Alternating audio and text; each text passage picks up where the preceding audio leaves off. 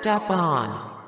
はい、今日は、えーお二人に来ていただいております、えー、YouTuber の笹岡さん。よ笹ゆかです。よろしくお願いします。ろしくお願いします。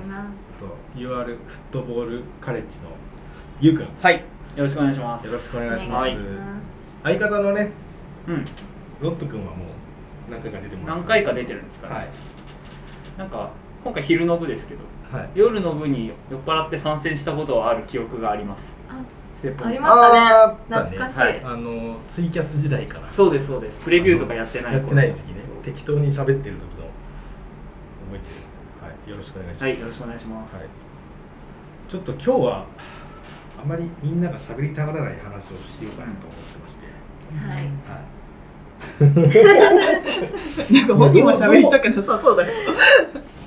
いやでもそれいい機会だと思ってきました。なんか喋りたくないからなんかみんなで考えればなんか自分だけで抱え込んでいるとなんか変な方向に行っちゃいがちなテーマだと思うんでみんなですり合わせしたいなと思ってきましたなんかツイッターとか、えっと、結構議論するのには向いてなかったりするのでここでねまとめてパッと意見として出してそれにまたもちろん意見いただいてもいいんだけどなんかねあの楽しい雰囲気のとこ感じで話せたらいいね。そうですね。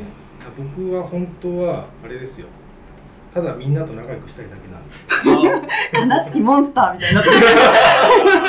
いやでも本当に、まあ、自分もそういう面あるんだけど、まあ、人間ってそもそもそういう面があるんだけど人の行動とか思想とか心情に介入して規定したがるのに逆は嫌めちゃくちゃ嫌がるじゃないですか、うん。そう。人のことはすごく気になるのに自分は介入とか規定されるのすごく嫌がる、でもそれって絶対分かり合えないんですよ。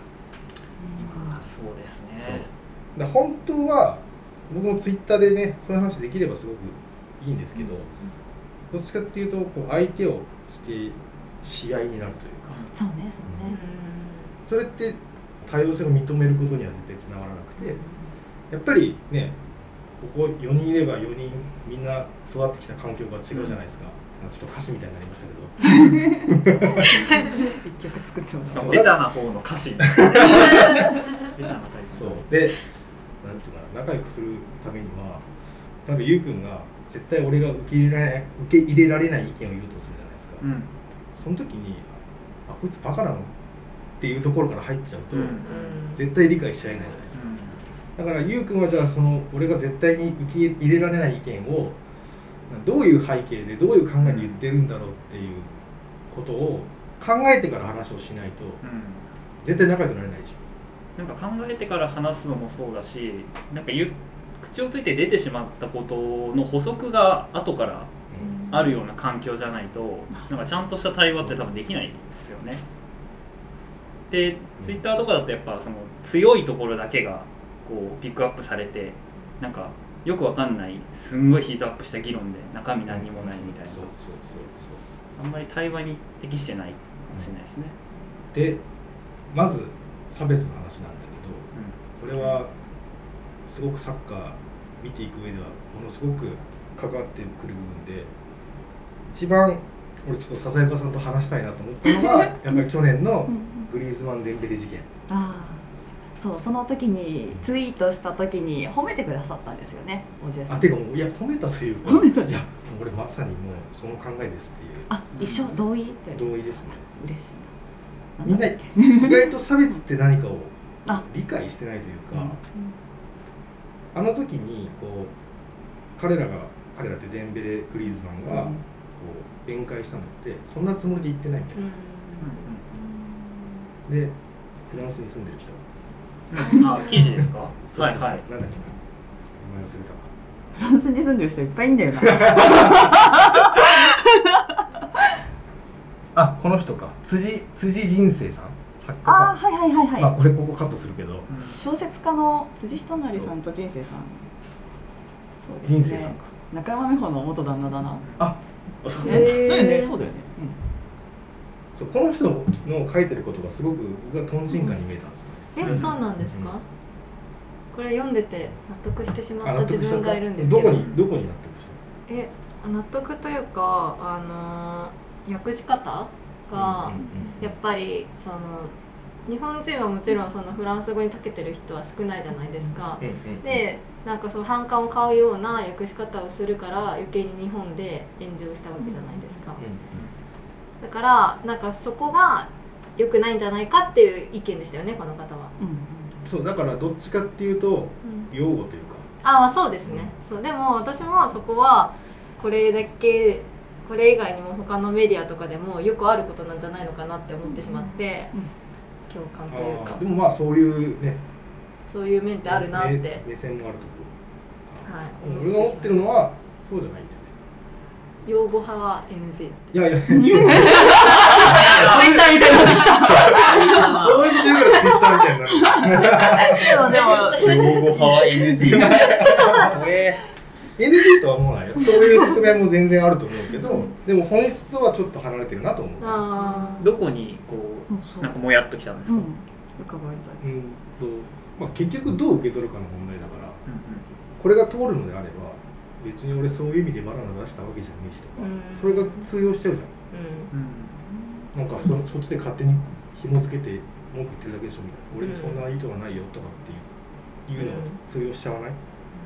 うんでも私もこの辻さんのブログ結構あの大事な要素だと思ってて辻さん用語最後にまあ気をつけようねっていう感じだったけれどフランスの語を訳すそのニュアンススラング的なものってすごく難しくてそういうものを訳すのにまず材料としてはめちゃくちゃいいものを判断するのにでも良くなかったよねっていう結論にしたら多分 OJ さんも違ったんじゃないかなって思っ。ったなのでなんだろう英語とかでもビッチとかも、うん。日本だとちょっとあの股の軽い女みたいなイメージだけど、どっちかっていうと親しみのある女友達同士で呼びかけたりするような言葉もあったりするので、なんかそういうニュアンスを知る機会にもなったから、うん。それは結構いい材料としてはいいかなって。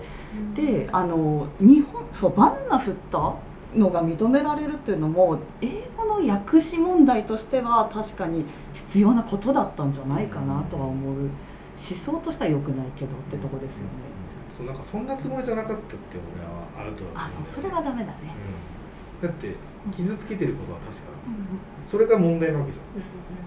それって基本的な考え方としてありますよね。受け手が差別って思ったら差別だっていうのって割とスタンダードなんですかね割とスタンダード僕はそういうふうな理解をしてるんですけど。スタンダードだと思うんだけど、うんまあ、日本の人ってくくり方するのもよくないんだけど、うん。割とそんなつもりじゃないからいいじゃんっていうことを言いがちだと思う。まあそれが来るのってやっぱり無理解から来てるわけですよね。そういう表現がどう感じるのかみたいなところに関してうん理解が及ばない立場が違う人の文脈を想像しようとしなくて理解が及ばないっていうケースが大半なんじゃないですかね。いやそうでもそれが日本人の特性かといったらそうじゃないと思うし、そういう人は世界中にたくさんいると思うんだけど、うん。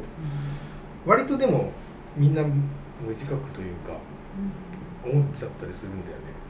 なんかよく企業が炎上した時に謝罪文出す時にあの不快な思いをさせて申し訳ございませんでしたって出して、余計に炎上しちゃうことがあって不快な思いをさせたからじゃなくてそこでいけないことだと学びましたみたいなことを本当は書かなきゃいけないのに意図はありませんでしたっていうの結構どこでも共通ですよね。差別に関しても何に関しても。そう。だからありそうですね。まあ難しいですね。難しい。難しいのよ。なんか人人間が全部思ってることを100%表に表現できるかっていうとそうでないからこういうズレが起こるわけじゃないですか。なんか差別するつもりはなかったとしても差別として受け取られる表現をしてしまったっていうズレってさっきのその対話が足りなかったみたいな話ともつながると思うんですけど行動してしまうこととか喋ってしまうことってなんか全て配慮が行き届いたものを常に話せてるわけじゃないじゃないですか。割となんていうか反射的に喋っちゃったりとかするじゃないですか。だからそこに対して危うさがあるっていうことの意識はあってありすぎることはないとは思います、から多分島国だっていうのもあると思うんだよ。そもそも、これも言うとあれだな。日本ってそもそも別に単一民族ではないんだけどね。うんうんうん。でもまあそうみんな思いがちじゃん。うね。実は単一民族じゃないんだけど、うんうん。でそこで何言ってんだみたいな言う人もいるけど、まあ、そこは政治的なところになるからちょっと話は別だけど、うんでもやっぱり地続きの国とかに比べると違う民族とこう一緒に住むっていう経験は明らかに少ない、ううんんなんつうのかな身近ではない。身近ではないよね正直。特に。まあ日本人かそれ以外かっていうことですよね、うん。多分理解としては。なんかそういうところから来てるのもあるのかなと思うから。あれですよね。う啓蒙はいりますよね日本人に対するうん。確実に。んで前もちょっと話したけど片言でちょっとこうプッてなっちゃうのってうん。なんでなんだろうとかっていうのは割とこうバラエティ番組とかでもそういうのを笑いにしてるところはあるじゃん。うん。でもそれって実際どうなのかなっていうのは分かんないよね実際そのそういうこうここの言語圏の人が日本語を喋るとこういう鉛になりますっていうところを、まあ、芸能人が真似をしてちょっと笑いを取ったりするじゃん。うん、ありますね。それってね無自覚だけどさ実際どうなんだろうねっていう。例えば韓国の番組でなんか日本語っぽい日本語喋ってる人を見た時にイラッとくるかもしれないじうん、確かコント番組とかねそういうのありますよねなんかよく私のタイムこれ切ってもいいかもしれないけど これタイムラインで見てたのは去年チアゴが写真を撮る時に写真写真って言ってくれてたあ私すごく大好きな文化だったんだけど、あれをカタカナで表すのってどうなんだろうってうん問題提起してた人がいてその通りだとちょっと思ってた。僕はその通りです。そうだよね。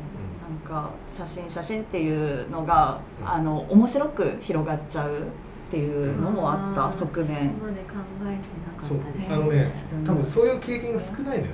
うん。やっぱり。地続きじゃないから、うん。基本的にもう日本語がうまく喋れる人でしか集まってない、まあ、人数が置いといてね、はい。うん。だからやっぱりこう片言が、うんおかしく聞こえちゃうのかなやっぱり。でも俺もそれは否定しないよ。うん。今はほらそんなことないけど、まあ、なんつうの小学校の時とかさ。うんうんうん中学校の時とか、まあ、そういうバラエティ番組見てたっていうのもあるし。チアゴのあの写真の話で言うと、なんかそのチアゴが写真って言い出したことからひ広がっていったあの文化みたいなのは、なんていうのそれって切り離せないものだとは思うんですよ。うんうんその写真をみんなで撮ろうっていうムーブメントをチアゴが言い始めたみたいなことってすごくポジティブに受け止められるものなんですけど、ん。でその文脈を伝えるために、まあ、カタカナで書けば、まあ、チアゴが言ったっていうことが伝わりますよね。ただそれは、えー、と倫理的にいいのかどうかの判断っていうのはじゃあ誰がするべきなのかっていうこと。受けて。例えばじゃあチアゴがってことですかね、チアゴというか、うんまあ、チアゴだしうん。ブラジル人の人たちじゃない、うんうんうん似た属性ってことだよね、うんうんチアゴがいいって言っても他のブラジル人の人がちょっと引っかかるなっていう場合もあるもんね、でもさその想像してほしいんだけど別にそういうことが起こるかどうかわかんないんだけど、うん。ブラジル人の留学生がいたとして横浜にねうん。写真写真って言ったらそれちょっとなんか嫌じゃない？わかんないけど。その人からしたらあ日本人が言ったとしてえそうそうそうそうそう。うーんまあこんな平たい言い方あれですけど人によると思う。だから人によるから難しい。ですよね。ねで人によるっていう要素を排除していくと表現ってどんどん丸くなると思うんですよ。うんうん写真は漢字になるだろうし。うんうんでやはりそこに向かうべきなのかどうか。うんもしそれが本当に倫理的に正しいって断定できるんであればもう向かう方法は一つだと思うんですよ。配慮していく、そう。でも倫理観って変わっていくからね。よくみんな昔はいろいろ言えたけど今言えなくなったとかってそれ当たり前だからね人殺す時代が当たり前だった時だってあったわけだから、女の人がね男に比べてその社会的な地位が低かったのが当たり前だった時代もあったわけだから。だから倫理観っていうのはもう変わっていくのよずっと。でもそのタイミングでの倫理観。そのタイミングであるべきとされている倫理観に従って表現していくしかないですよね。ない。逆に。ないし、まあ、その表現が規制されていくっていう流れは絶対止まらないと思う、うんまあ、それによっては新しく生まれる表現もあるとは思うんですよ。規制の方向だけじゃなくてね。なんかね結論付けなくてもこれってどうなのかなって今みたいにすり合わせあの問題提起っていうのは結構あの人どうそう考える人もいるんだと思えるいい機会だからそれは結構必要だと思そううんだけど。なんですよ。ね。それが喧嘩になと 捉えちゃう人もいるから議論にならないなってのもあります、だからそこがまさにちょっと最初に言ったけど、うん人って他人を規定したがるけど自分が規定されるの嫌なのよ。うん。だから喧嘩になっちゃうんだよね。でも本当は違う価値観をさ自分の中にインストールしてさあそういう理由でこういうこと言ってんだっていうのを理解しないと理解し合えるわけないじゃん。だからツイッターで喧嘩になっちゃうんだと思う。そうですね。なんか価値観って幅があるじゃないですか人によって。でなんか僕は違う価値観の人同士が今つながりすぎてると思ってて。世の中のせせもう世界全員が、うん。まあ、それは多分インターネットとか SNS だと思うんですけどなんか現実的になんか現状をこう解決する方法があるとしたらそれなのかなと思っていてなんかこう全員の価値観をこうまとめ上げて新たなこうリベラルの価値観みたいなのを作るのも方向性としては大事だと思うんですけど僕が考えてるのは異なる価値観の人同士が触れ合わない方向。無理じゃない？無理ですかね。俺もその時代の流れにはさ抗えないと思う。よ無理だと思う。まあ、今までそういう流れでいろんな価値観の人同士がぶつかり合うような、まあ、こう混ざ混じり合うような空間できてきたっていうのは分かります。ちょっとぼ僕は疲れました。本当に。なんかこの話別に俺聞かなくてよかったんじゃないかなみたいななるね、うん。そうだよね。放っておけば勝手に世界のどこかで進んでいた話なのにうん。うんそれをなんか勝手に自分から情報を得に行ってなんか勝手に落ち込んだりして時間の使い方としてなんかもったいないのかなってちょっと思ったりしました。ねでも技術の発達の速さに人間の倫理観の進化が全然ついていってない。うん、だと思います、今2022年でしょ？江戸幕府潰れたのが1867年で150年ぐらいかかったのね確かに。やばくない？でも江戸幕府って260年続いてるんだよ。たった150年でここまで変わってるんだからそれは人間のその倫理観技術の発達に伴った倫理観のこう変遷にやっぱついていけないの早すぎて。うん、早いです、多分そんな時代人類史はあんまないと思う。よ要は自分がこれから生きていくにあたっておじいちゃんおばあちゃん。の話って参考にならないじゃん。全然違う本当世界線で生きてるから、うん。まあ、参考になるのはうーん。戦争体験とかね。戦争体験とか戦争起こしちゃダメですよみたいな話とか、まあ、あとはふわっとした話だよね。こうやって人生楽しみましょうみたいな。ああそうね。ポタポタ焼きの裏側みたいな。そうそう。あ おばあちゃんのだよね。知識みたいな。おじいちゃんにうんうん。おばあちゃんにガチの人生相談してもう多分何も答えは返ってこないの例えば転職したいとかさ。その結婚はしたくないんだけどどうしたらいいとかさ。多分そんなこと言っても多分明確な答え返ってこないね。全部言い切りますね。いやね なまあでも分かります。わかるその帰ってこないわけはないと思うよ。その人によると思うんだけど。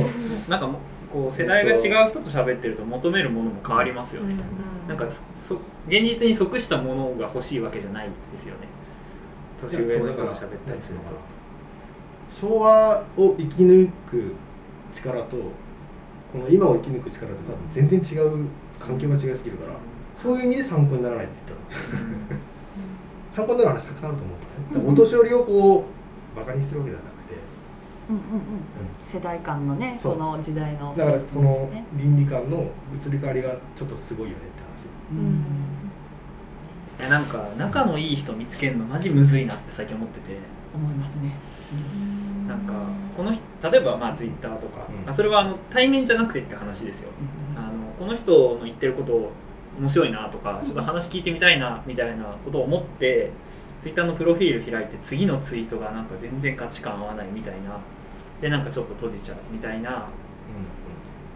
なんていうんですかね。本来なんか触れなくてよかったものを見てし触れてしまってなんか勝手に落ち込むみたいな経験が最近すごい多くて。あでも俺だからツイッター全く見なくなった。ねうん。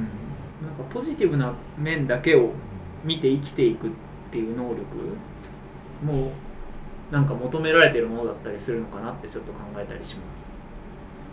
どうですかその さそうなんですよね。なんかね関わらないで済んだらいいなと思うけど結局街づくりとかそういう話になっていくといろんな人が共生していかなきゃいけない。会社の中ゴール裏とか。だから関わらないは結構無理だなと思ってて、でも関わりたくない自分がいて正直今年年間チケット持ってるんですけど全然行けてなくてマリノスは。なんかね会う機会があるといいなと思いつつなんでしょうね。距離感むずいっすよね。確かに。むずいな。あとなんか相手が嫌っていうよりもそれを嫌だなと思っちゃう自分が嫌っていうところも大きいかも、うんわかります。うん。受け入れがたいわ器狭自分みたいな。とかね。なんか期待人に期待してそれが得られないのが嫌で、なんかそれをなんか回避するためにこうあんまり人とコミュニケーションを取らなくなるみたいなのってすごい寂しいですよね。もったいないね。いやでも、うん。今の話聞いて思うのはぱり、うん。自分殴りすぎでしょとか思っちゃいました。笹山さんの話聞いて、うん。別に良くないですか？その自分認めてあげたらいいんじゃないかなと思あそうそう全然うん。もう。別に心狭いなと思わなくていいと思います。あわかりました。だってよかったね。そうだったのかな。やったね。いやでもそのへこむのもそうなんじゃない？やっぱ違う価値観に触れて、まあ、俺もそれが嫌で見なくなったところはあるけどうん。まあ自分を責めないようにはしてるから。うんうんうん。持たないもんだってそれやっちゃうと。っていうかなんか朝の朝礼とかの文化小学校とかのもそうだけどみんな一緒じゃなきゃダメっていうのがちょっと無意識に染みついてるよねもしかあして染み染みついてます。そう。だから全然自分の感覚はいやだるとか列並びたくないだろ朝からとか思ったっていいのになんかそれを封じ込められる経験があるから、うん。今ここで意見が違うとあ私がおかしいんだとかあそうなんですあいつおかしいよなとかになっちゃう攻撃とかにうん。は絶対あるよね。ちょっと早いけどうんそこが日本ってまだ封建社会だなって感じるところ封です。建社会ってそっから来た？がそう。なんか自分の意見を言わずに我慢してうん。こうなんかこう集合体がうまくいくように遠慮するっていう。はいはいはい、この行為がもうまさに多分アメリカの人とか持ってないとまあ、絶対ないね、ないないなんかしかもそれが大人の対応イコール美徳良いこととされるのがおいおいって思っちゃう。我慢することがもう美徳とされてるから。侍だなそうなんだよ。それってもう実は保育園でもうん。もうすでにうん。染みついちゃってんだよね。う息子見てて思うんだけどまだ5歳なんだけど、うん。保育園の先生うん。に「あピアノ弾けるの?」みたいな。ん「弾いてみてよ」ってやった時になんかやっぱりこうもう弾かないやっぱりみんなと外れたことをして目立ちたくないみたいな感じを出すらしいんですよ。えー。俺そんな育て方してないんだけどあるよねあるよね。でも子供の時の記憶振り返ると確かにあの親からの育てられ方だけじゃなくて保育園の友達が「えなんとかしてるの？おかしい」って言われたりキャラクターでミッキーじゃなくてドナルドが好きって言っただけで「えドナルド？ミッキーでしょ普通」みたいな。あの価値観であ言わんとこみたいになっちゃうのは繰り返しであるよね。だからもう本当に多分これは染みついちゃってるものだから、うん。なかなか変えるのは難しいと思う、難しいね褒められる経験があってもいいんだよねきっと。そう、ね。でそこで恥ずかしいと思う、まあ、うん。シャイとだからちょっと違うんですよね、うん。日本人はもう目立ちたくないからね。このこの均一な集団の中にいたいっていう多分文化はあると思う。うんうん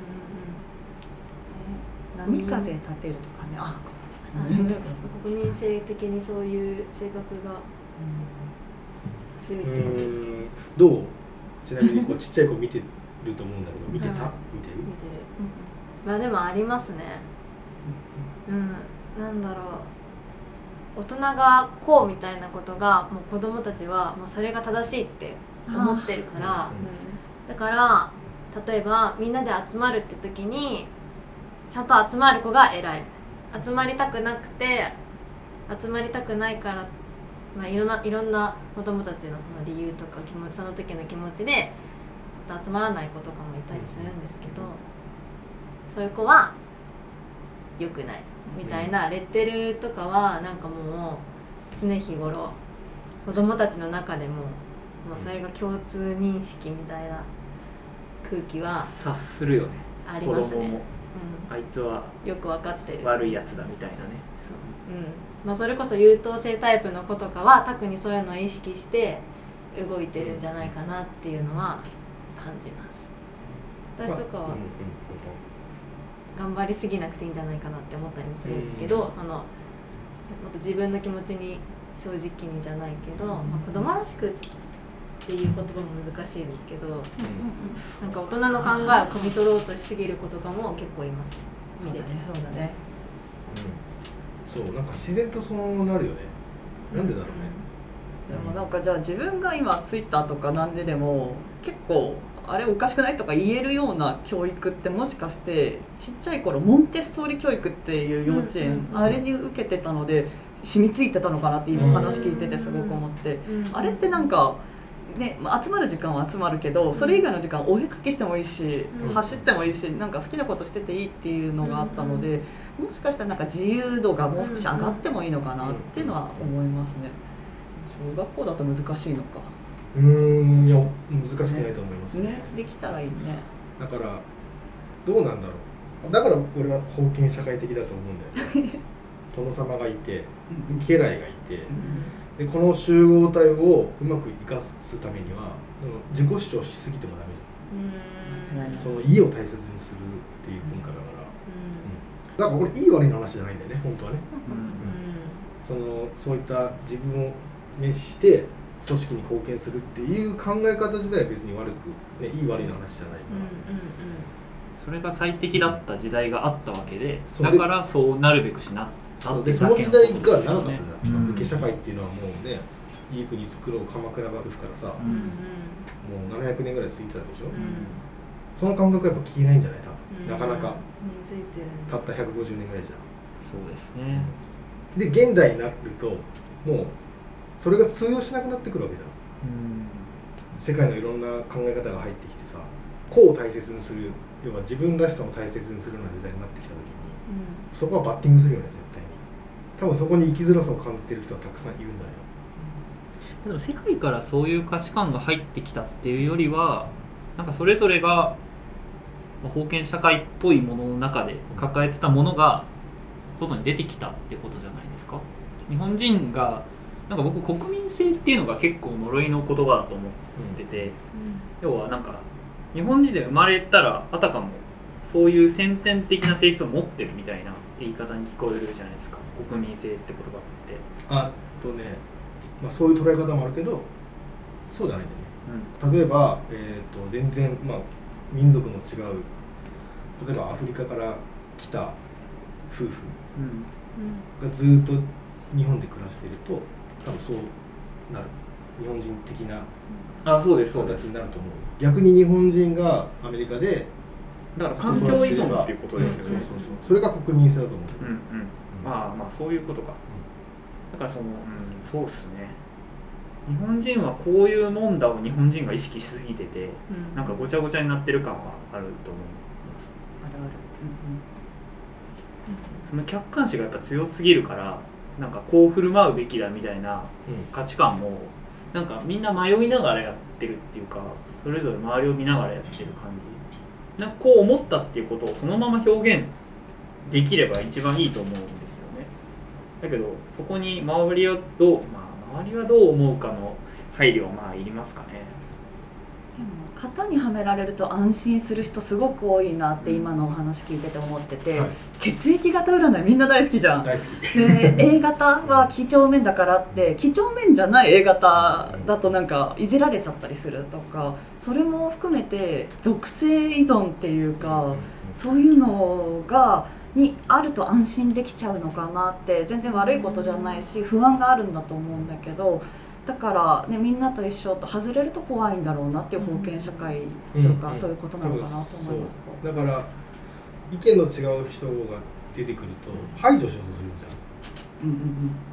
まあここでもうまりみちゃん問題の話しちゃってもいいんだけど。あのね排除しようとする感覚がねやっぱ日本の国民まあ俺もあんまこういう言葉使いたくないんだけど、うんうん日本の国民性のあんま好きじゃないと思うかうん。うん排除。ら違う意見の人をさ抑え込もうとするじゃん。マイノリティを。抑え込もうとしてるんですかね。そうなんですかね。いやなんかよくなんかあんまりピンとこなかったんで。あ具体例とかあります、うん。それあそれある排除だよなって思って。いやだからみんなが楽しんでるのになんつうの？みんなが楽しんでいるのに水を差すようなこと言うなみたいうんうん。あー。あーありますね、うん。はいはい。なあとは、うん俺バンドしたいんだけどって家族とか親戚に行った時に「いやうん。就職しろよ」みたいな。ああはいはいはいはい。あるべき姿が大きいべき論がやっぱ多いんじゃない？べき論多いね。マスト私はもう結婚しないで過ごそうと思うんだいや結婚はしなさいなんだみたいな、うん。そういうない？そういうのない？うん。ないか。なりますかね。あいやななくなってきてると思うけど、うん。その例え悪かったまあでもなんか なもちろん結婚は例え悪かっその家族の意見とかたはな、何かを相談した時にいやでもこうした方がいいんじゃないとか言われますけどそこまでなんか自分の意見を100否定された経験は自分は少ない、うんまあそうだからちょっとね例えば悪かったね。だいぶ例えば悪かった、う んなんかない？そういうの。いやありますあります。僕とか高校野球部員だったんでそういう経験はいっぱいあります。何真面目なこと言っちゃってんだお前とかさ、うんでまあ出る杭打たれるみたいなのありますけど自分がクイッとなって出て打たれた経験がなない人でもそれって察しても分かってるから、うんうんなんか、まあ、事なかれ主義じゃないですけどなんかうまく全体が回るように振る舞うっていうのはもうなんかもう内面化されちゃっててもはや意識的にそれをやってるかどうかも分かんなくなってくるっていうのはもうあるんですよね。でそれで別に全体はうまく進んだことになってるしうんでも本当はこう思ってるのになっていうことを、まあ、言えればいいんでしょうね。さっきの OJ さんの例え下手って言ってたんですけどあんまり下手じゃないんだ今すごいあこれじゃないと思ったのはさっきバンドやりたい就職の話や結婚しない結婚の話とか生活の話で一人で独身で生きていくのに向いてない社会なんじゃないかとかうん。バンドやって食いっぱぐれたら再起不能な社会なんじゃないかってなんかみんな多分本当にバンドやめろっていう意味じゃなくてあのお金ため生活できていけなくなるよっていう心配の裏返しだと、それが人なんか珍しいことをして生きていける社会だったらみんな否定しないのかなと思った。だからまあ明日ちょうど選挙だけど社会のシステムがもう少しあのそういう異端児にも優しくなればうん。認める認めないというより心配から来るそれ否定がなくなるのかなって思った。かに。かな多分そうなんですよわかんないみんなで同じ方向を向いていればいいっていう、まあ、フェーズはもう終わってますよね正直。みんなで同じ方向を向くのって楽なんですよね。楽。めちゃ楽これそれこそ野球部員だった時にすごく思ったんですけど、まあ、みんなで同じことを言うとかあとは、えー、と一人の言ったトップの言ったことに従うのってなんか支配されてるようで自分がその環境にいると楽だからっていう理由も捨てきれないと思うんですよね。なんか権力構造って支配する側とされる側のがなんか無条件に合意してる感じっていうのをあると思うんですよ。なんか一人が強い力を持って一つの方向を向いてなんか支配してるんじゃなくて実は支配されに行ってるみたいな感覚もあると思あ絶対あるうんですよね。いやなんかそれが多分厄介でうんなんかそれでいいと思っちゃう事なかれ主義でいいと思っちゃうみたいなところもいまいち反旗を翻す人がそんなに多くない原因の一つかなって思います。だからうんとねもう歴史的に声を上げることの大切さを日本って多分経験したことないんだよ。うん。アメリカの人って声を上げることの大切さをもう歴史的に分かってるわけよね。要はイギリスから独立するときにさ彼らってもう本当みんな貴族でも何でもない平民がまあねいろいろあるけど、まあ、とりあえず入ってきてアメリカに入ってきて開拓をしたと。でそこにめちゃくちゃな税金かけられると。それが嫌で独立したわけだから声を上げることの大切さって分かってるんだけど日本ってそういうこう声を上げて権力を獲得したことってないんだよね。うんそれは歴史的に見ても国家レベルでそうそういう歴史があるんですかね。簡単に言うとだからフランス革命もアメリカの独立戦争もあれって平民が起こしてるんだよね。うん。で日本の明治維新とかってあとはまあ幕府が交代する時とかってあれ結局武士も貴族だから特権階級だから、特権階級の中でなんちゃらこうちゃやってるだけなんだよね。だから明治維新も特権階級が起こした革命だわけ、だからただ権力構造というか、まあ、握るところが変わってではいここから皆さんに人権があります。名字持ってくださいとか。要は与えられてるんだよね。特権階級がこのままじゃダメだってなって革命を起こして平民に平等を与えてあげた立場なんだよね。だから結構違うのよ。うん。多分ここから来てると思う。あの日本人が割と上の言うことを聞いとけばいいとかみたいになってるとこなんかその国の歴史が現実の自分たちの生活に影響を与えてるかどうかってなんかあんまり分かりづらいじゃないですか。例えばろその中にいるからそう今おじさんがおっしゃったような日本の歴史がうん。じゃあ今の社会構造にどう影響を与えられてるのかってなかなか意識的になる機会って少ないじゃないですか。でも多分そういうことですよね。ざっくりその環境とか価値観を作ってるのはやっぱり歴史でしかないってことですよね。そう。でずっと作られてきた倫理観適論がもう当てはまらなくなってきてんだよね。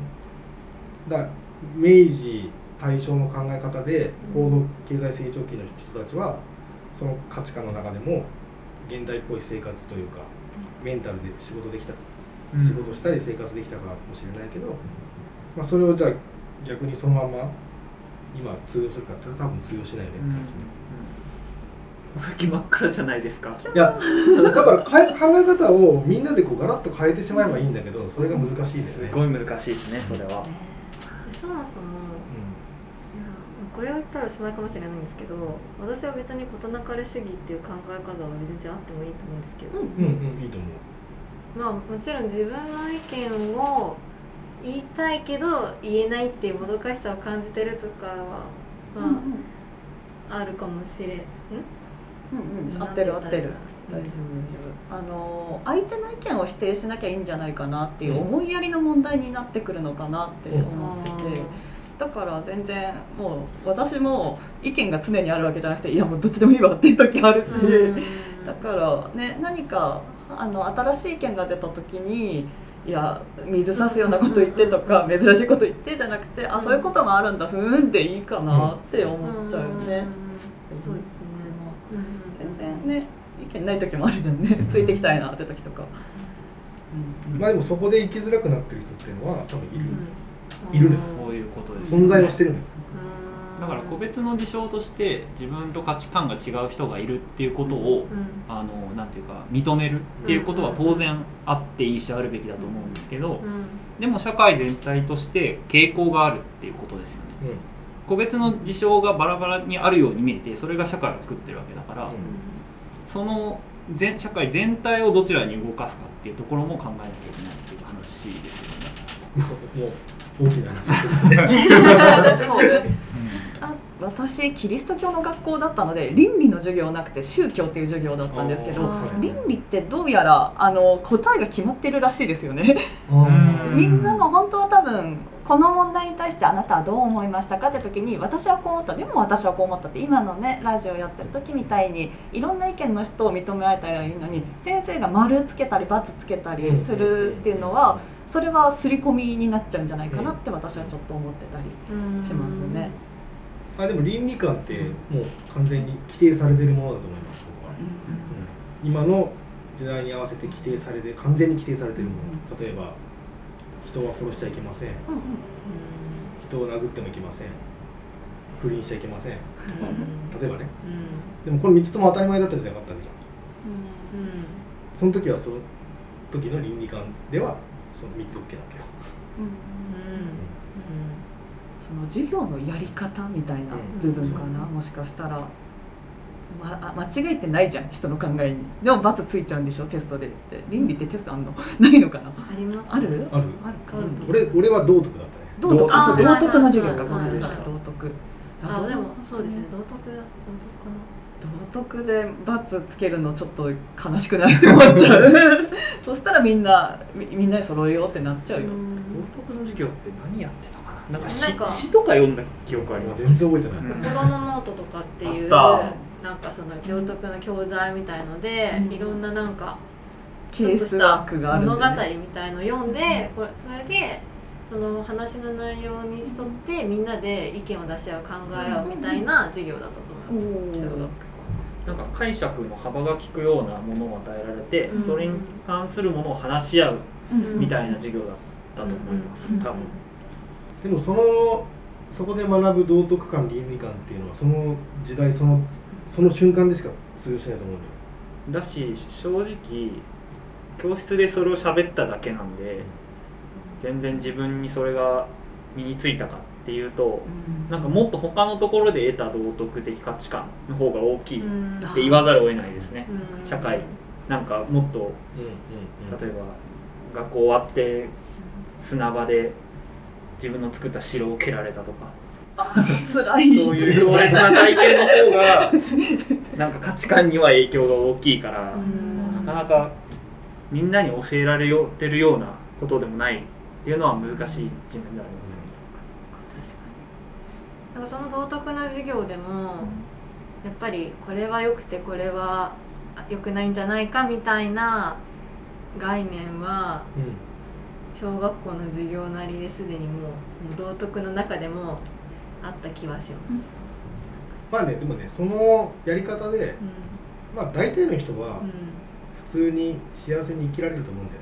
うん。うん大体の人はね。でもそうじゃない人が出てくるんだよね、そうですね。うん、まあそれが LGBT 問題だったりするんだと思うんだけど、うん。まあ、そこだよね。大事なのはそこなんじゃない？今からとりあえずマジョリティうんとされているものに社会が最適化されるっていう前提があるわけじゃないですか。うん。でそこからあぶれるものをうん。拾い出していこうっていうムーブメントって今あるじゃないですか。うでそれを自体は当然あるべきだと思うんですけどそもそもマジョリティを規定するところから疑わないといけないんじゃないのみたいなことだと思います。マイノリティって言ってしまってる時点でそこには差があるはずで差別とは言わないですけど、うんいやだから数の差って絶対存在するのよ。そう。そうなんですよね。だから絶対数が多い方に社会がこう形作られていくのって当たり前だと思うんですよ、うん。そっちの方が全体として生きやすいはずだから、うん。だと思うじゃん。うん。俺はやっぱ違うんだよ。違うと思います。そう。だから俺ちょっともうこの議会制民主主義って限界来てんじゃないのと思っちゃう、うんうんうん。だって多数決で全部決まるんだったらさ、弱者救済なんかする必要なくない？うんうんうんその数で負ける社会的弱者ね。その彼らの権利を守ってやる必要なくない大多数が勝つんだったら。うん。うんいやだからそうなんですよね。そうだから俺はしょうがないとは思わなくて多分もうそういう時代の転換点に来てると思ってんだよね正直。なんかめっちゃ話してくなってきたな。めっちゃ大きいですよ。僕はこうこれぐらい話がでかくなるぐらいの覚悟で来た はい大丈夫です。だからもう無理なのよ。封建社会的な 感じで。いや無理無理無理。もう今までの封建社会的な感じで お前そんなみんな盛り上がってんのに水さすようなこと言うなよとかさ何真面目なこと言っちゃってんだよとかっていうのはもう通用しないよもう。うん。通用しないですよ何に対して通用しないんですか？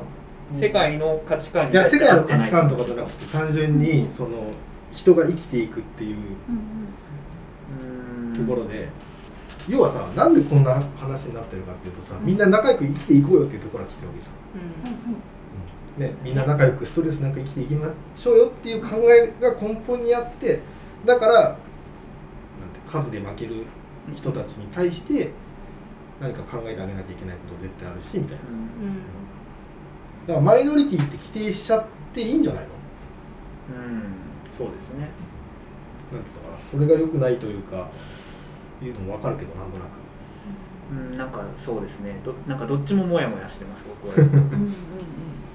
いやなんか僕が言いたかったのはマジョリティに対しマジョリティが生きやすい世界になるべきだっていうことではなくて、ん。なんか結局絶対数が多いっていうことはそちらに社会が寄ってしまうっうんうんていうことが仕方ないっていう前提から始めるべきだって言いたいんですよね。うんうんでその上で、えっと数が少なかったりっていうマイノリティの人たちを救い出そうっていう動きはあるべきです。ね、気づかなかったっていうのを言ってもらえるとありがたいっていう例っていっぱいあって今社会の話だからすごく大きくなってるけど例えば輸入食材店のカルディってありますよね、はい。あそこって物がぎっちり詰まっててすごいワクワクしちゃうんですけれどもあそこベビーカー通れないっていうのがあってそれでツイッターでベビーカー通れたらいいなって言ったらカルディが対応してくれて広くてちょっと通れるようになったりしたんですよね。そこになんかいっぱいリプライついててもちろんあ私も私もって人もいればぎっちり詰まってるドン・キホーテみたいに詰まってるからこそ購買意欲が上がるんだからうるせえこと言うなとか子連れは来んなみたいな話とかもいっぱい来てた。でもカルディはそこに気づいてなかっただけの話。だから行ってもらえたらそういうふうに最適化できるよ。いろんなまたね子連れの人もにも優しい店として認知してもらえたりしてどんどん良くなっていってるそういう例って多分社会にもいっぱい置き換えてできるんじゃないかなっていうのは思うんですよね。この中でうまいのりとはベビーカー連れっていうことだったんですけど。いやーマジベビーカー大変だよ本当に。やっぱそうなんだ。もういろいろ思ういろいろあるわ。エピソードが。めちゃくちゃあるね。うん。ベビーカーをさ電車にこう入れようとした時にさ、うん。ちょっとね少し人がいっぱいだっうん。てねちょっと奥に行ってくれれば入れるんだよ。うん。で奥に行ってくれないのよ。はいはい。もうベル鳴ってんだけどイライラしながらさこうやってちょっと入れてくださいよぐらいのこと言ってないんだけどね。雰囲気を。雰囲気出してたそしたらドア閉めやがってさ。うんええ挟まっちゃったもうぶっちぎきたねさすがにそれは確か上げていきましょうに出てくださいみたいな。いやそうですね。まあ声を上げるしかないですね、うん。そうって言われると少し開けていただけますか？がで言えしたかもさドアらよか？った閉めんだよ。ベビーカーひどい。ひどいね。ひどい。車掌さん見えてなかったのかな？ひどいね。まあ、見えてなかったですって最終的には言ったらさすがにもう危ないから、うん。怒ったでしょさすがそに、れ怒るよ、でもまさしくルールを作る側 それこそあの社会で言うならあのせ政治とか街づくりを作る側がちょっと子育てをしてない男性イコールあのそれを否定するわけじゃなくてあの政治家の人って本当に夜遅くまで忙しいから子供見る暇がなかったと思うんだけど、そういうふうに最適化されちゃってて生きづらい。例えば前にスタジアムの文章を書いたんですけどあのスタジアムのトイレ女だけ死ぬほど並んでる問題とかで、ベベビーベッドおむつ替えるところが男についてない。だから男の人があの子供連れてきたくても来れない問題につながってたりとかそれって多分ねスタジアム作る側の問題だったり。もう少しねみんなが声上げてよくしていくっていう意識があれば、きっといい方向に変わっていくよっていう成功体験必要ですよね。うん本当に割とその辺のなんかこう Twitter とか SNS の記を見ちゃうとだいぶメンタル持ってかれるよね。持ってかれます。こんなこと言うやついるんだみたいな、ね思っちゃうね。しみるね。そもそもなんで通勤ラッシュの時にベビーカーで電車乗ってんのとかさ、うん。移動するからだよね。じゃあお前がタクシー乗れよと思っちゃうし。ねなんかそういうまあそれはね国民性とまだ全然関係ないんだけど、うん。それは論外ですよね、まあ、だからスタジアムは僕は結構いい場所だなと思ってて、うんうん。なんかそういうのも象徴的な場所になれるなと思ってて、ミスタースタジアムが僕すごい好きなのは座席によって全然景色景色が違うっていうことなんですよ。なんか去年とか一昨年とかコロナで年間チケットみたいなくくりがほとんどないみたいな。うんうんうん。であの毎回違う座席で見てたんですけどうん。全然雰囲気違うんですよね。でなんかそれをなんかスタジアムにいろんな価値観があるっていうことの象徴的な場所として使えないかなみたいなことをちょっと考えたりしたんですけど、まあ、でもなかなか難しいですね。僕はいつもバックアッパーで基本見てるんで、うん。あそこの静かな雰囲気とかが好きだったりします、俺もバックアッパーだな。多分買えないから。私も最近バックアッパーですね。うん。ある意味住み分けだよねそれも、そうですね。でも本当に似た人が集まると思う、うんうんうん。そうですね。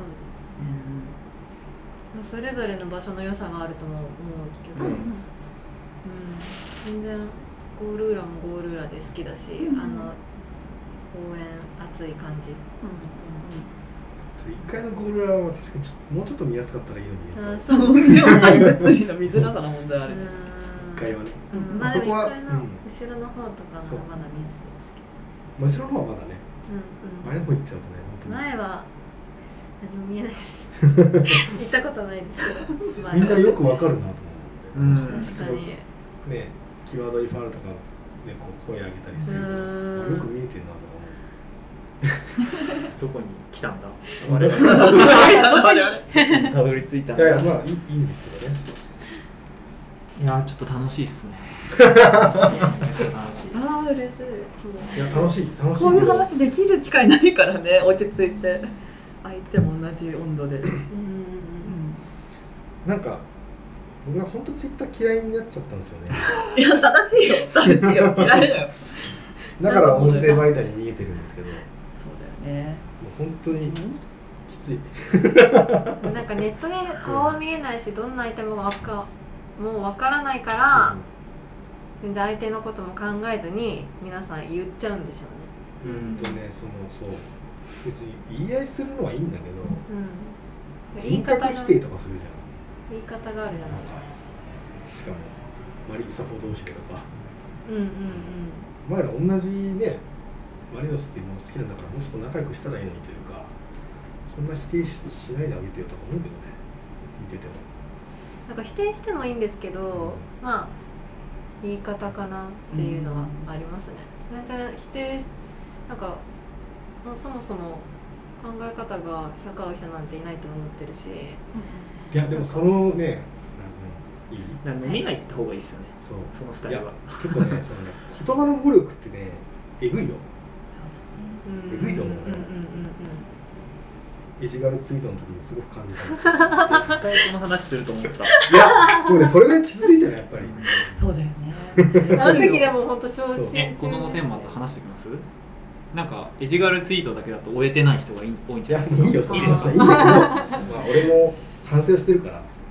そうでも精神的に来るよあれは。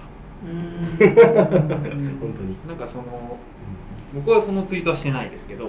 なんかそういう自分が面白いと思って言ったことをなんか別の取られ方をして、うん。なんか誹謗中傷を浴びることは当然それはそれで悲しいんですけど、自分の思った通りのユーモアで受け取ってもらえなかったんだみたいな寂しさもありません？ある。ある。なんかあれと同時にまあそこは言葉足らずだったかなっていうのは考えるので。ああなるほど、だから別に、うん、なじられるのはきついね。だからだから俺マリンちゃんツイートの時に それに連なってるのを見て吐きそうになったねなんか PTSD だね。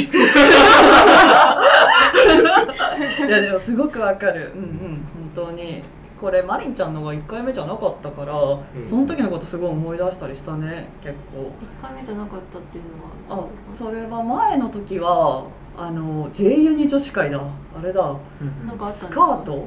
を履いて応援してる人がいるって写真が出て話題になってでもスカートではなかった。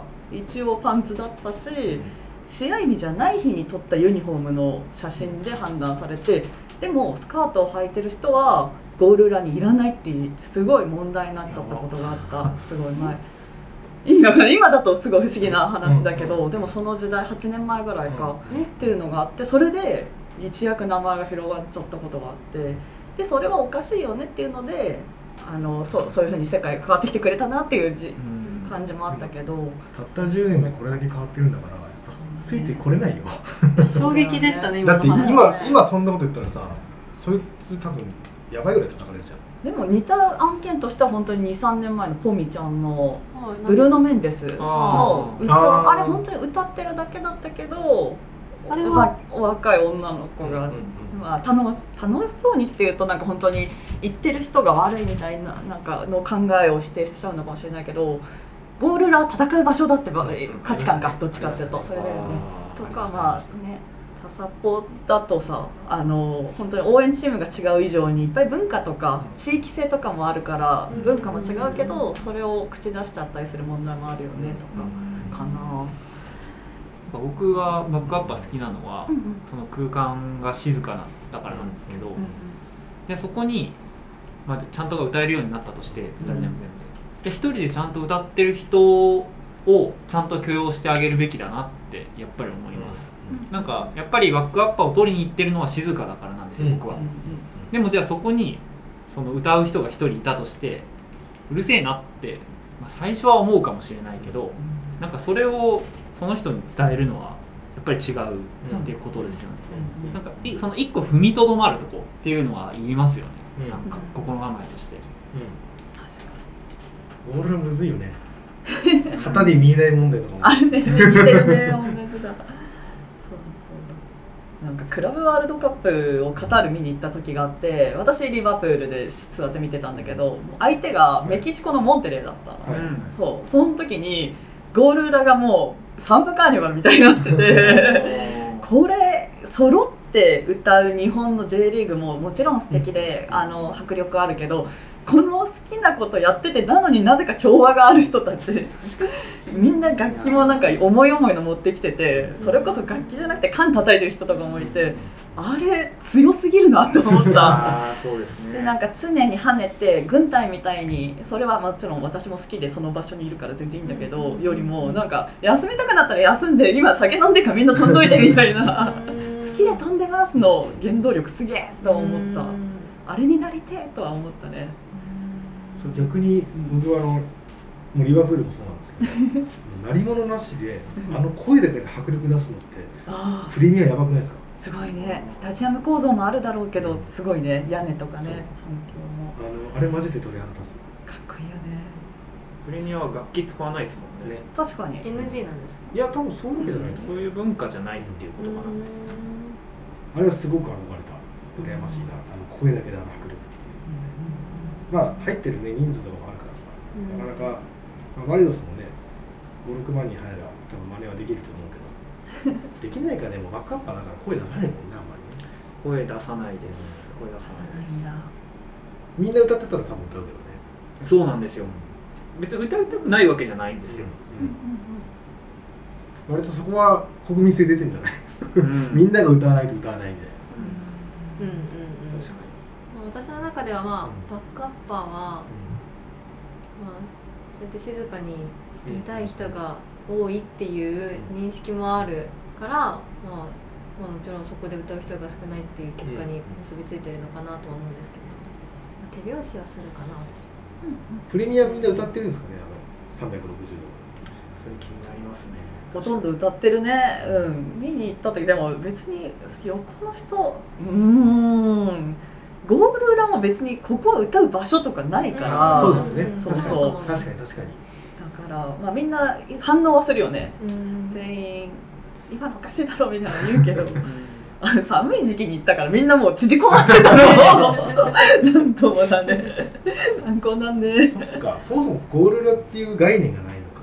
まあ、コップスタンドっていう場所一応、まあ、一番暑いところ中心地あるけど、はい。ゴール裏ではないね。もう、うん誰かが歌い始めたらそれに習ってみたいな感じですよね。あそうそうそうコールリーダーいないそうですそうだそうだ。だからトップダウンじゃない。みんなが歌い出したのに対して乗っかるうん。型だね。広がってくそうそうそう。クラブ型確かにそれは日本じゃ再現できないかもねなやっぱリーダーがいて温度取ってくんないと。そうそうそうそう、うなっちゃうよね。やめ書きも難しいですけどね。あだからあのプレミアのサポーターとかあの終わり結構バラバラでなんか、あなんかしなんかなくなってる。フェード。アウトそうそう。フェードじゃない。うん。そうそう。そうそう。でまた別の場所でちゃんと発生してそれに乗ってっていう感じでかな。面白いよね。面白いですね。うん。日本だったらコールリーダーが主導してやるっていう形が、まあ、J リーグは一般的じゃないですか、それをそのやり方をじゃあなんか人為的に崩すっていうのをやってみたら面白いと思うけどなんかあんま現実にないですよね。現実味ないないですよね。賛同する人がどこまいでいるや賛同する人は多分コア以外のメンバーになっちゃうからコアメンバーは多分やりたくないんじゃない？ですか自分たちがやっぱ主導権握って応援したいじゃんあ相手いなければ相手に負けちゃうの嫌じゃん。応援が。ってことかなと思ったけど。ね。確かにプレミアとかって基本うん。あんまアウェーのお客さんって入ってないですよあそう J そう。リーグはアウェーサポーターが多いですよね。うん。あそうなんですか？多分そういう問題もあるそもそもカンプのそう全部あれすごいですよね。バルセロナほとんど年間チケットホルダーみたいな話聞いたことありますよ。えー。日本みたいにこうバルセロナ遠征とかできないよね入れないからスタジアムの外だアウェーに行くサポい行くっていう文化がないんですか？ね薄いんですかね向こあないかもね。いるはいるよ。いるはちょこちょこ映るけど、本当にバラバラなんか固まってみたいなのあんまいないかもしれない、うはうん。なんか日本は熱心です。殴られそうだけどね生きて帰れる生きて帰れなさそうだけどね。アウェーサポーター入ってきたら。だってすごいじゃんなんかオーローナッシングでも見たけどさ。シティがリバプールに入る時に チームバスがリバプールサポーターに囲まれてえ？発煙筒たかれまくってバスあのバスも本当にゆっくりしか進めないみたいそんなに？なやばい。ですねおおもてなしだから。おもてなしだ選手ですらそんな扱いだから、まあ、選手ですら選手だからかもしれない。選手だからか選手だからかもしれないうん。そうだよね。でもシティの日本を着てうろちょろしたくないよね。ちょっとそうですね。怖い。日産スタジアムでスタグルをアウェーサポーターと混じって食べるのとか結構世界的にはレアかもしれないですね、うん。確かに。みんなね混ざってるし。確かに。うん。でそれは別に良さでいいじゃん。あ良さだそれは、うん、それは日本の良さだと思う、うん。でもそれってやっぱりスタグルにホームアウェーのサポーターが混じって喋れることとさっき言ったじゃあ応援はコールリーダーが主導しないとっていうところって切っても切り離せないっていうのが難しいですよね。うん。多まあ、だから今の形に落ち着いてるんだろう分、ね、落ち着いてるってことですよね、あとはなんか自然発生的にちゃんと歌い出したらそれにみんなが乗っかるっていうスタンスってやっぱり最初に歌い出す人が必要じゃないですか。確かに。日本だとやっぱそういう第一声でいや歌えねえな。やる人がいないですよね。あんまりいないかもっねていうあのところもだと思うよ。ありますよね。うん、だってやっぱりそういうところじゃん。俺がさっきから言ってる国民うんそうですね。ゆうくんがいきなりさあこの辺にゆうくんいてさ めっちゃ大きい声で歌ってさちょっと笑っちゃうじゃんほらそうやってね「おお笑歌ってるよ」とかってなっちゃうじゃん。絶対そこに追随しないでしょみんな。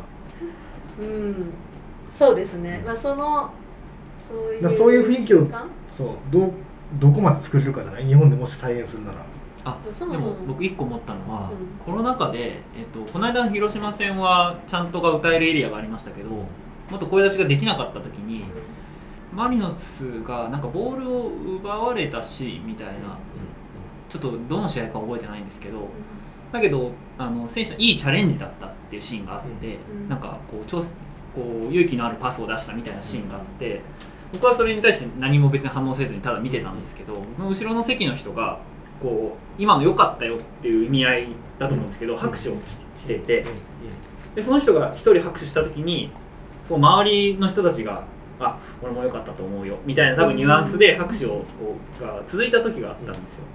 だから多分ポジティブなメッセージであればうん。だなんか声を上げやすいっていうのはあると思います、なんか俺はこここに気づいてあげられたよみたいなメッセージであればなんかそれはちょっとちゃんととは違うのかもしれないですけど、ここになんか活路はあるかなとは思います。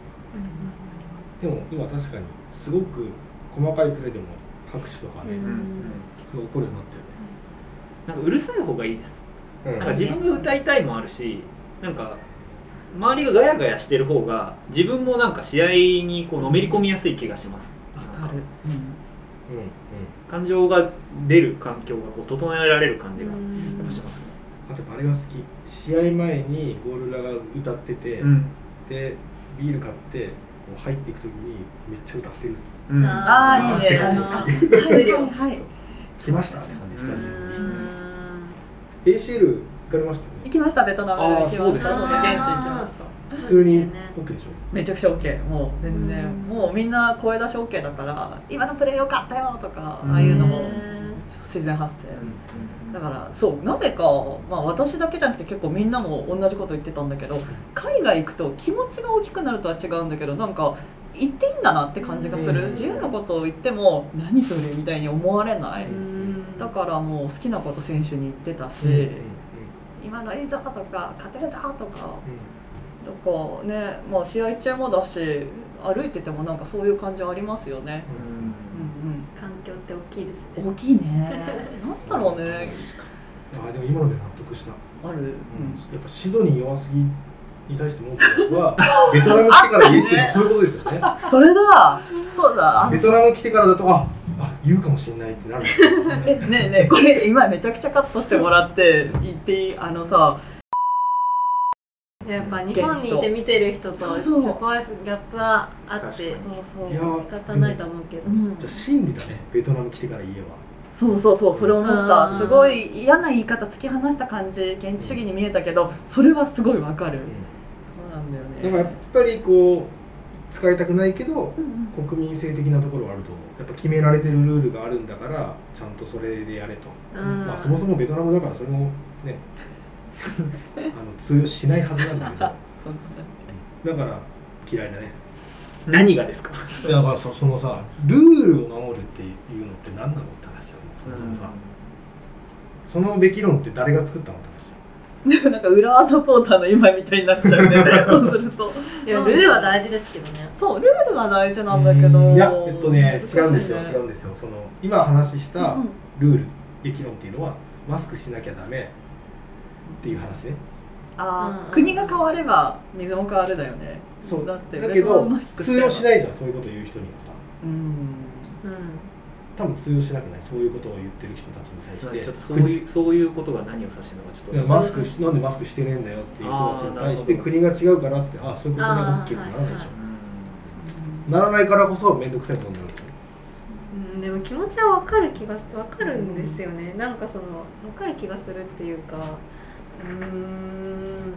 あとね国が違ってもさ多分普通の旅行者であればよかったんだけどテレビに映るマリノスサポーターの代表みたいになっちゃってたからそうそう DAZN の抜かれが嫌いな理由これなんだけど、なんかマリノスサポーターが問題を起こしたになっちゃうじゃん。もしうん感染者クラスターが出てもしたらっていうところで。うん。我々ベトナムに行ってた人はまああの移っちゃうからマスクしてたっていうのもあるけどまあ成田とかで引っかかりたくないもう意識してめちゃくちゃ感染対策はしてたはずではあるんだよね。でもそこのマリノスサポーターが問題を起こす、うん。要は俺らに迷惑がかかるからお前マスクしろっていう考え方がまさに封建社会的な武家社会的な考えじゃないですか。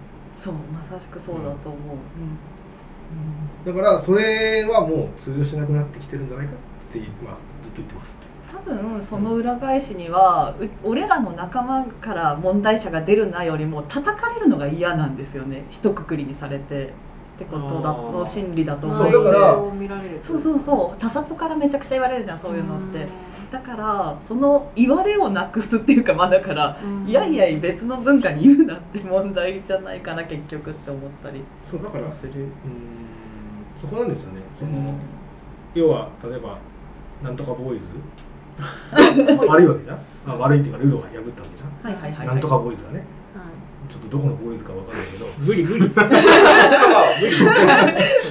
でそいつらが悪い、まあ、ルールを破って、まあ、タサポから叩かれてると。それはそれで許容するべきだと思うんですよ。うんうんうん。それはそそれでっていう。自分が叩かれてる気持ちにならないでほしい、ああいやそうなんですよ、あのーマリサポっていっぱいいるよねみたいな話ですよね。だからそうそうそうそう。別に、うん、同じ価値観を100%共有しているものじゃないだからその俺はお前と同じと思われたくないからそういうことを言うなっていうのはちょっと結構論理的にもう破綻してんじゃないかなって思う。めんどくさいっすよね、うん。なんか同じ一括りにされるから。その俺とお前別だからみたいうん。な感じ？そのマリサポでくくるなって思っちゃうね。まあだからといってそのマリサポうん。とし他のマリサポがややのややの言われるのが嫌だから俺はマリサポとしてルールを守るっていうこと自体を否定するつもりはもちろん全くないんですよ、うん。そうだからその心遣いは、まあ、ああったらあったでいいと思いますけどそれ僕もすごく思いました、うん。別にね。いろいろいていいじゃんっていやそうなんですよ。でいろいろいていいじゃんっていう中でそのまたベトナム来て家の時にそのすごい批判ツイートをされまくってたんだけどいそれこそ人格否定からね、うん。そういうのも俺吐きそうになるんだけど。まあ。さらっと言いますね吐きそう吐きそうになるよだって。にいやなりますなります。人格を否定してくるんだ吐いちゃいますよ本当に。でそこにさなんかマリノスのフィロソフィーを貼ってさマリノスがこういうフィロソフィー作ってるんでそれやばいっすね。これ守りましょうよみたいな。言う人がいたんですか？いたいたいたいたいた。あの新体制発表会の時の、はいはいはい切り抜き。あれを引用リツイートで貼って。はなんですかねその生徒会長ですかあなただからか違う価値観の人を見た時になんか過剰にエネルギーが出ちゃうんですよいね、うん。あーありがち。うん。しょうがないでは片付けたくないですね。うんうんうん。何が原因なんだろうってよく思う。うんなくなってほしいかな。多分それで、減ってほしいねそれで生み出されるのって本当に憎悪しかないから。誰も得しないんだよねそれって。怒る方も得しないし怒られる方も得しないじゃん、ストレスのはけ口みたいなところになってますよね。なってんのかなやっぱ。そういう話よくさそのスカート短いあ短いスカート履いてて応援してたはスカートを履いてる女が嫌いなんじゃなくてそれを否定する自分は立派なサポーターだを証明したいのかなと思う時があってうん他のも多分そうだよね。僕はフィロソフィーを理解してるまともなサポーターですみたいな。そそそれそれが肝って一緒ってなら 確かにい。やはそうなんですよ、おうふってうまあだからルールを守るっていうことは、なんかそれを善悪と結びつけすぎると面倒くさいことになると思っててうん。ルールを守ろうっていうことがあった上でそれを守らなかった人はルールを貸してる側が粛々と処分するだけなんですよ、うん。そこに別に善悪の判断はないはずなんですよ、でもルールが制定されたからこうあるべきみたいな話にするとどんどん話が大きくなってんいって、うんうんあたかもその価値観同士がぶつかり合ってるみたいな風に見えてしまうと思うんですよ。そうでもべき論で語っちゃうと価値観がやっぱぶつかるよね。うんうんそもそもこうあるべきっていうもの自体が幻想だから。サポーターはこうあるべきっていうのがまず幻想じでもルールがゃん。ああるなら。ルールとべき論はまたちょっと別。あちょっと別でですか、ううん。あそうですね、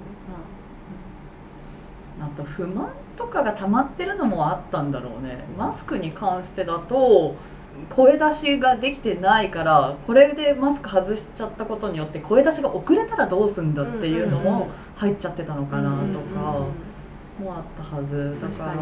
それはありそうですね。ね他の問題も多分そういうのありそうなんだけど、あそうそれこそ私がスカート履いてた時のあれだと女の人ゴール裏入っちゃダメですっていう結構クラブまだ多かったえうん。そんなクラブがあったんですか？めちゃくちゃあった。なんか男の花園問題とかもあったし、うん。まあ正直言うとまだあるとこもある、うん。他のクラブで、マリノスも一時期クラこう、えー、とサポーターグループに女入れないようにしようってとこもあったりした。っていうとこもあった考ので。え方が軽いですね。なんかいろいろ理由はあったみたいだけど、うん。でも応援の圧を出すためっていうのでそれでじゃあ男らしくなろうとして女の人が叩いたっていうのはすごく体感としてあったので、もう本当に悲しいもう社会が作り上げたこういうことだよねって思ったので、なんだろう人を否定するもそうしないもそうだけどなんか認め合ったらもっと柔らかい社会になるかなって思ったことがある。う。ん、僕もそうっすね。仲良くなりたいだけなんですよ。悪い人いやそうだよね、うん本当にでも冗談抜きで仲良くなりたいだけだからあれなんでそんなこと言うんだろうっていう人に対しても やっぱこいつバカなんだなって思わない方がいいよね。ツイッター見てるとやっぱみんなそれを前提としてさこうやーって畳みかける人いるじゃん。こいつがバカなんだ。だから俺のが正しいんだみたいな。のを前提としてさうわーってうん。正論のつもりのやつを振りかざすわけじゃん、はいはい。そうじゃなくてバカなわけない。同じ人間なんだかじゃあこの人はなんでそういうこと言ってるんだろうっていううんのを考えてから喋らないと無理だよね。だから多分ツイッターって議論にならないんだけど。何回ここに私がたどり着けばいいんですか？ありましたよ。いやそう思います。本当にそう思います。はい。一旦切ろうか。そうですね、はい。だいぶ盛りだくさんなはい。回でした、ここまでお聞きいただきありがとうございました。ありがとうございました。はい